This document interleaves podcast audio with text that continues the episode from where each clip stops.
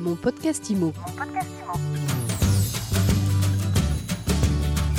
Merci d'écouter euh, mon podcast IMO, le podcast qui vous parle d'immobilier avec un nouvel invité à chaque épisode. Mon podcast IMO, c'est sur mysweetimo.com et euh, sur toutes les applications de podcast. Nous retrouvons aujourd'hui notre experte Dominique Boussuge. Bonjour Dominique. Bonjour. Vous êtes experte technique et scientifique en ouvrage bâti et en ouvrage d'art. Vous êtes pathologiste. Je viens de parler des ouvrages d'art. Ça tombe bien, c'est notre sujet du jour. Plusieurs euh, de nos auditeurs, nombreux parmi eux, sont euh, propriétaires de bâtiments anciens, bâtis, on va dire, avant les années 50, des bâtiments euh, constitués de matériaux naturels. On en trouve beaucoup à la campagne, on en trouve dans les, dans, dans les centres-villes, dans les vieilles villes, comme on dit également. Alors, comment les sauvegarder dans le respect des règles de l'art? Là, vraiment, c'est vraiment votre métier, c'est vraiment ce que vous connaissez bien.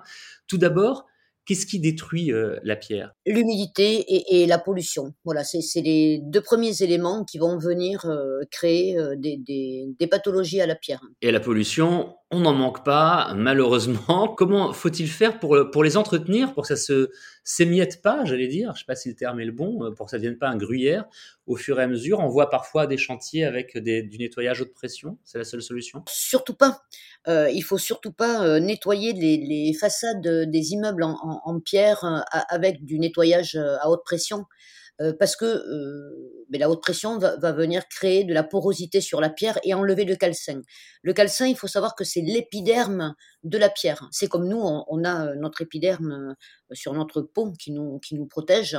Ben, euh, la pierre, son épiderme, c'est le calcin. Donc, le nettoyeur haute pression va venir enlever ce calcin. La pierre est à nu, et c'est à partir de là que les, les, elle est grignotée, donc que les problèmes commencent. C'est agressif, c'est abrasif, c'est éviter absolument. C'est bon à savoir, parce que notamment un propriétaire d'une maison peut se dire tiens, je vais, je vais m'en occuper tout seul, je vais sortir euh, mon nettoyeur de pression pour pas citer de marque connue. Et non, non, non, ne faites surtout pas cela. Alors, qu'est-ce qu'on utilise? Tout simplement de la basse pression, un tuyau d'arrosage. Et, et, mais par contre, il faut, euh, il faut brosser pour, euh, pour euh, enlever, si vous voulez, tout, toutes les taches qu'on a dessus. Il existe des produits hein, assez naturels pour venir nettoyer la pierre. Alors, quand on parle de produits naturels, je crois savoir qu'on peut utiliser des, des noyaux de fruits? Oui, alors il ne faut pas sabler la pierre non plus. Le, sablage est formellement interdit parce que, comme pour le nettoyeur à haute pression, ça va créer de la porosité dans la pierre. Donc il faut utiliser, euh, il faut faire du gommage ou de l'hydrogommage. Le gommage, c'est euh, le même procédé, mais il n'y a pas du tout de sable. Ce sont de, la poudre de noyaux de fruits, ce sont des noyaux de fruits recyclés, on en fait de la poudre, ou des billes de verre.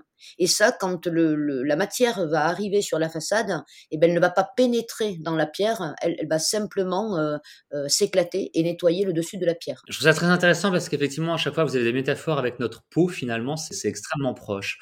On parle de bâtis anciens avant les années 50, mais là aussi, il y a encore, comme toujours, sinon ce serait trop simple, différentes euh, nuances. On ne fait pas exactement la même chose avec une façade en pierre de taille, avec de la fausse pierre de taille, avec euh, des moellons enduits euh, à la chaux par exemple, du pisé, etc.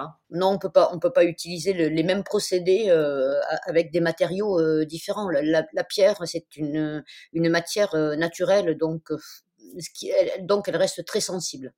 Et alors que quand on est sur du parpaing ou autre, on peut se permettre du béton, même si c'est déconseillé, on peut se permettre de, la haute pression pour démousser ou autre, mais uniquement sur des, des, terrasses, par exemple. On ne fait pas ça non plus sur des façades. Globalement, vous conseilleriez à des propriétaires euh, d'immeubles euh, et de maisons euh, datant d'avant les années 50 d'entretenir leur façade régulièrement, je suppose, mais euh, c'est quoi cette régularité? Je pense qu'on peut, on peut attendre tous les, tous les 10 ans. Voilà, un cycle de, de 10 ans pour euh, vraiment euh, désencrasser les façades, surtout quand elles sont au centre-ville.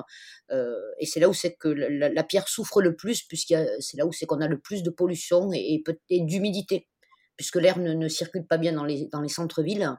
Euh, donc, euh, ben, toute cette humidité reste concentrée sur les pierres et vient attaquer la pierre. Vous faisiez tout à l'heure un parallèle, une analogie, Dominique Boussuge, avec euh, l'épiderme, avec notre peau. Par des gens, j'espère, l'entretiennent tous les jours. On entretient aussi beaucoup nos voitures. Et on pense pas aux, façades des bâtiments, c'est fou, non? Oui, euh, on n'y pense pas euh, parce que on, a l'impression que ben, déjà il faut savoir que ce sont nos, nos, murs, ce sont des murs porteurs, et quand on est à l'intérieur d'une maison, on se sent abrité et en sécurité. Donc c'est quelque chose qui nous sécurise et on n'a même pas idée que, que c'est un élément qui est euh, fragile. Les structures sont fragiles. Et pour nous, c'est quelque chose euh, euh, qui nous protège, donc c'est quelque chose de, costaud. Finalement, votre métier, c'est l'expertise, mais j'allais dire, vous êtes peut-être aussi un petit peu le médecin, le médecin des bâtiments, et puis vous avez aussi je, je suppose qu'à chaque fois que vous voyez des gens, et je sais que vous voyagez beaucoup, faites beaucoup de conférences, vous devez expliquer j'allais presque dire évangéliser en permanence, non? Alors oui, je suis obligée de traduire le langage technique en langage euh, courant et, euh, donner des, métaphores pour une bonne euh, compréhension. Je pense que j'y arrive assez bien. Je vous le confirme, vous faites très bien et je vous remercie d'avoir fait une nouvelle fois avec nous pour mon podcast IMO aujourd'hui. Merci à vous. On vous retrouve rapidement pour un nouvel épisode. Mon podcast IMO, c'est où vous voulez, quand vous voulez, sur toutes les applications de podcast. À bientôt. Mon podcast IMO. Mon podcast